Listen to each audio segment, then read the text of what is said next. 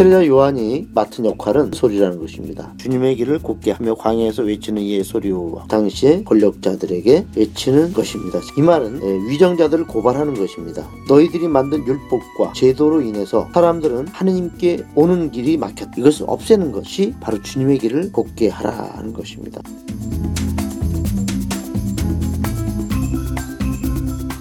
신성국 신부가 들려주는 요한 생명 이야기. 그 따끈따끈한 이야기를 지금부터 함께 들어보아요.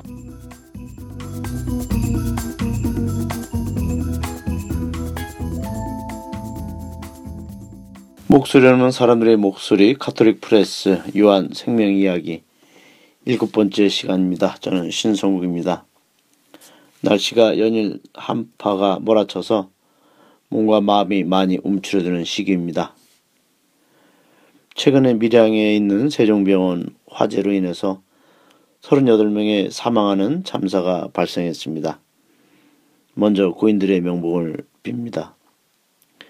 우리나라가 대형 참사 사건이 참 너무 자주 일어납니다.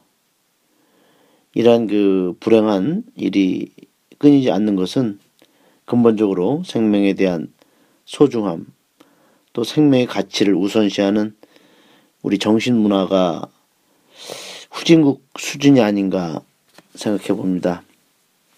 아무리 경제 발전이 그 선진국에 진입했다 하도 해도 그 생명을 기초로 한 법과 제도, 문화가 뒷받침이 되지 않는다면 그 경제 성장은 모래 위에 짓는 집과 같이 너무나 허술하고 또 쉽게 무너질 수밖에 없습니다.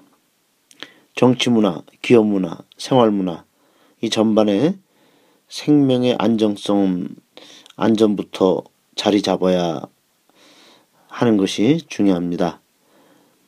저의 성서 강좌를 요한 생명 이야기로 제목을 정한 이유도 말씀은 신앙을 생명을 향해 있음을 강조하기 위한 것입니다. 오늘은 요한 복음 1장 14절 이하 어, 여러분과 어, 함께 나누어 보겠습니다. 말씀이 사람이 되셔서 우리와 함께 계셨는데 우리는 그분의 영광을 보았다. 그것은 외아들이 아버지에게서 받은 영광이었다. 그분에게는 은총과 진리가 충만하였다. 우리는 하느님의 영광을 보았다. 이 말씀. 하느님의 영광은 사람 안에 있는 생명을 보는 것입니다. 사람들의 그 하느님의 진리와 빛 속에서 산다, 살면 생명을 누리는 것이고 바로 그 생명이 하느님의 영광인 것입니다. 그분에게는 은총과 진리가 충만하였다. 이 말씀은 은총은 히라보로 카리스라고 합니다. 카리스. 거저 주시는 사랑을 뜻합니다. 거저 주는 사랑. 히브리어로 카리스는 에메트, 어떤 성실함, 진실함 그런 뜻도 있고 헤세드 또 사랑이라는 뜻도 있습니다. 이 예, 뜻은 사랑할 때 생명이 생긴다는 것입니다. 하나님의 영광은 하느님의 사랑과 관계된 것입니다. 하나님이 우리를 얼마나 충실하게 또 성실하게 사랑해 주시는지를 말하고 있는 것이죠. 결정적으로 하느님의 영광이 드러난 사건은 예수님께서 십자가를 지신 그 십자가 죽음이었습니다. 예수님의 그 십자가 사건은 하느님의 사랑이고 또 하느님의 영광인 것입니다. 요한복음 1장 15절에 하느님과 우리의 관계는 사랑으로 맺어진 것으로 어, 말하고 있습니다. 율법이나 이런 종교적 계율을 얼마나 잘 지켰느냐, 또 지키지 않느냐에 의해서 하느님과 우리의 관계가 결정되는 것이 결코 아닙니다. 하느님과 우리의 관계는 얼마나 사랑하느냐에 달려 있는 것입니다. 바로 그것을 요한은 모세에게서 율법을 받았지만 예수에게서는 은총과 진리를 받았다고 그 하신 말씀에 드러나는 것입니다. 1장 18절 말씀을 보면 일찍이 하나님을 본 사람은 없다. 그런데 하나님의 품 안에 계신 외아들로서 하나님과 똑같은 신 그분이 하나님을 알려주셨다. 이 말씀을 우리 한번 또 살펴보겠습니다. 예수님은 우리에게 두 가지를 알려주셨다는 것이죠. 하느님을 알려주신 것이고 하나는 또 하나는 인간을 알려주셨다는 겁니다. 왜냐하면 예수님은 하느님과 똑같은 분이셨기 때문에 우리는 그분을 통해서 하느님을 알 수 있는 것입니다. 또한 그분은 하느님이 보내주신 아들로서 사람이 되신 분이기 때문에 우리는 예수를 통해서 인간을 알 수 있는 것입니다. 따라서 우리가 예수님을 통해서 하느님이 어떤 분인지 알 수 있고 또 인간에 대해서 그분을 통해서 알게 된다는 것입니다. 우리는 아무런 선입견 없이 어떤 교리나 또 신학 없이 예수님을 보는 것이 매우 중요합니다. 우리의 생활 속에서 예수님을 보고 또 예수님 만나는 것이 우리 신앙생활의 핵심입니다. 여기서 중요한 것은 우리가 선입견을 갖지 말고 또 내가 아는 어떤 교리 지식, 신학 지식 이런 관점에서 예수님을 보게 되면 오히려 왜곡된 그런 예수님을 만나게 된다는 것입니다. 나의 삶 속에서, 내 현실 속에서, 어, 나의 조건 속에서 예수님을 있는 그대로 만나고 관계하는 것이 진실로 예수님을 만날 수 있다는 것입니다. 요한복음 1장 19절에서 21절까지 말씀을 보겠습니다. 유다인들이 예루살렘에서 대사제들과 레이지파 사람들을 요한에게 보내어 그가 누구인지 알아보게 하였다. 이때 요한은 이렇게 증언하였다. 나는 그리스도가 아니요. 그는 조금도 숨기지 않고 분명히 말해 주었다. 그들이 그러면 누구란 말이오? 엘리야요 하고 다시 묻자 요한은 또 아니라고 대답하였다. 그러면 우리가 기다리던 그 예언자요. 그들이 다시 물었을 때 요한은 그도 아니라고 하였다. 네, 이 대목을 보면은 예, 유다인이라는 말이 여기서 나오고 있습니다. 이 말은 이스라엘 사람들을 가리키는 말이 아니고 에, 당시의 위정자들 또 지도자들 그 권력자들을 말하는 것입니다. 왜 그러냐면은 이 복음에서 에, 다른 민족에 대해서 언급하면서 유대인을 말할 때는 이스라엘 사람들을 가리키는 것입니다. 그러나 유대인만 얘기할 때는 유대교 지도자나 권력자들을 지칭하는 것으로 주로 어, 쓰여져 있습니다. 그래서 여기서는 유대인 하면은 그 당시 유대교의 그 지도자, 권력자 이런 사람들을 지칭하고 있다는 거 먼저 우리가 사전에 이해하시면서 읽어야 되겠습니다. 세례자 요한이 요한이 맡은 역할은 외치는 소리라는 것입니다. 나는 예언자 이사의 말대로 주님의 길을 곧게 하라 하며 광야에서 외치는 이의 소리요 하고 대답했다. 즉 메시지가 계시다는 것. 요한의 메시지는 누구를 향해서 먼저 말하고 있는가? 바로 당시의 권력자들에게 요한은 외치는 것입니다. 지금 주님의 길을 곧게 하라고 외치, 외쳤습니다. 이 말은 위정자들을 고발하는 것입니다. 너희들이 만든 율법과 제도로 인해서 사람들은 하느님께 오는 길이 막혔다.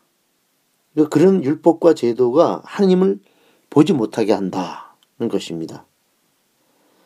사람들이 하느님께 가는 길, 뭐 또 오는 길, 뭐 마찬가지입니다만 사람들이 하느님께 가는 길에 방해가 되는 그런 율법, 그런 제도들, 이것을 없애는 것이 바로 주님의 길을 곱게 하라는 것입니다.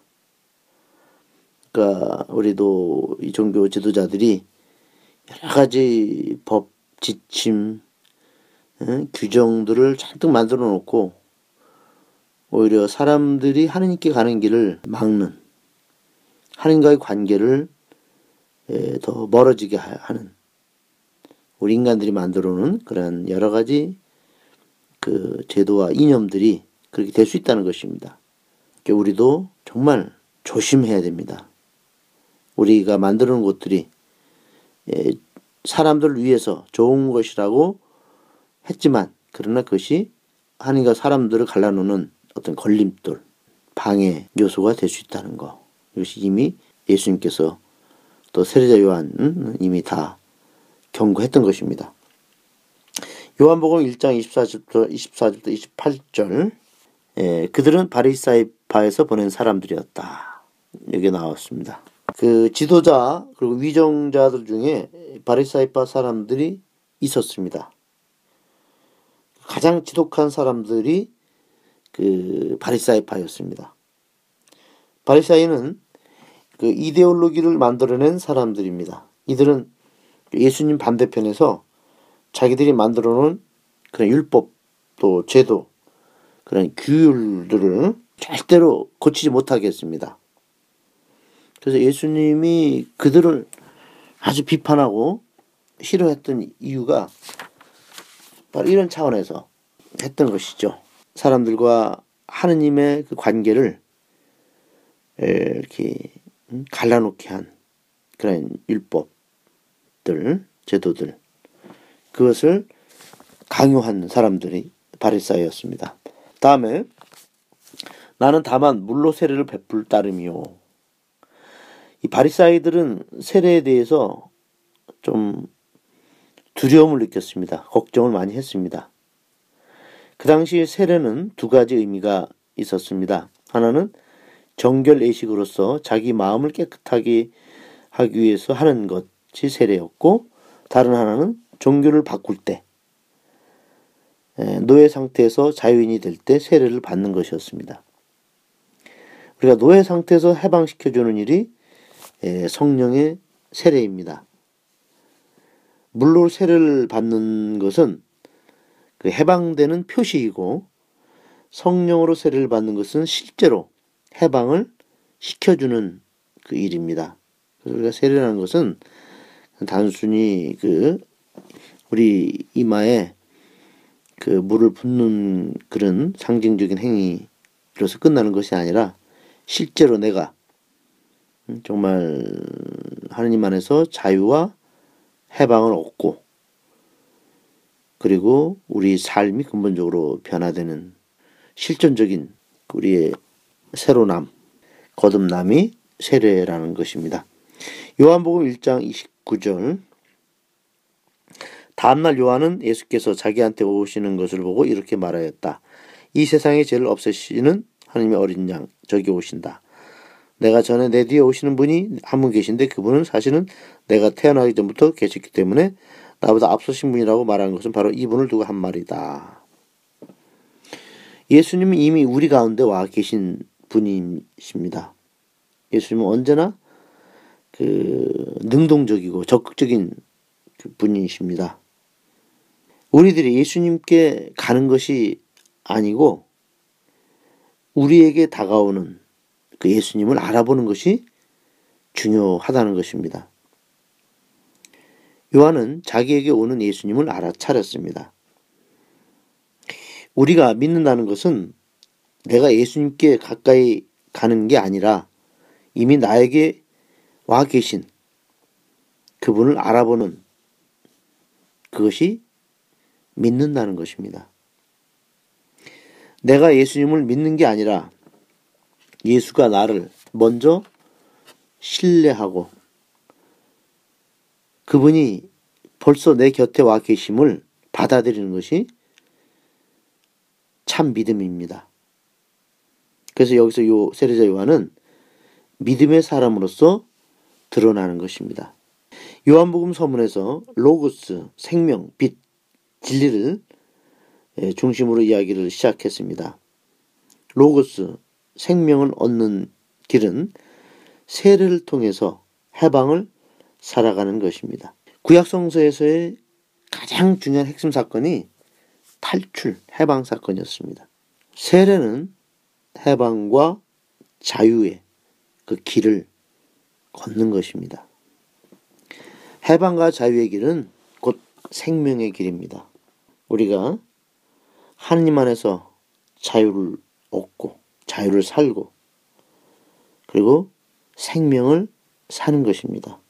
이것이 세례의 유체입니다. 네, 오늘 일곱 번째 시간을 이제 마치면서 참으로 지금 날씨가 아주 강추위가 또 계속 이번 주에도 어 계속 된다고 합니다. 우리 청취자 여러분들 에, 몸과 건강, 몸 그리고 마음 어, 따뜻하게 잘 챙기시고 또 우리가 이번 2월달 평창 동계올림픽 을 통해서 에, 남과 북의 그 아름다운 평화 그리고 어? 서로의 그 교류와 또 화합 모든 것이 잘 되어서 우리가 이 세계인들의 그 이목과 주목을 하는 가운데서 우리 민족의 그 위대성과 자, 자존심을 우리가 잘 보여줬으면 좋겠습니다. 네, 그러면 다음 여덟 번째 시간에서 또 여러분들을 만나도록 하겠습니다. 고맙습니다.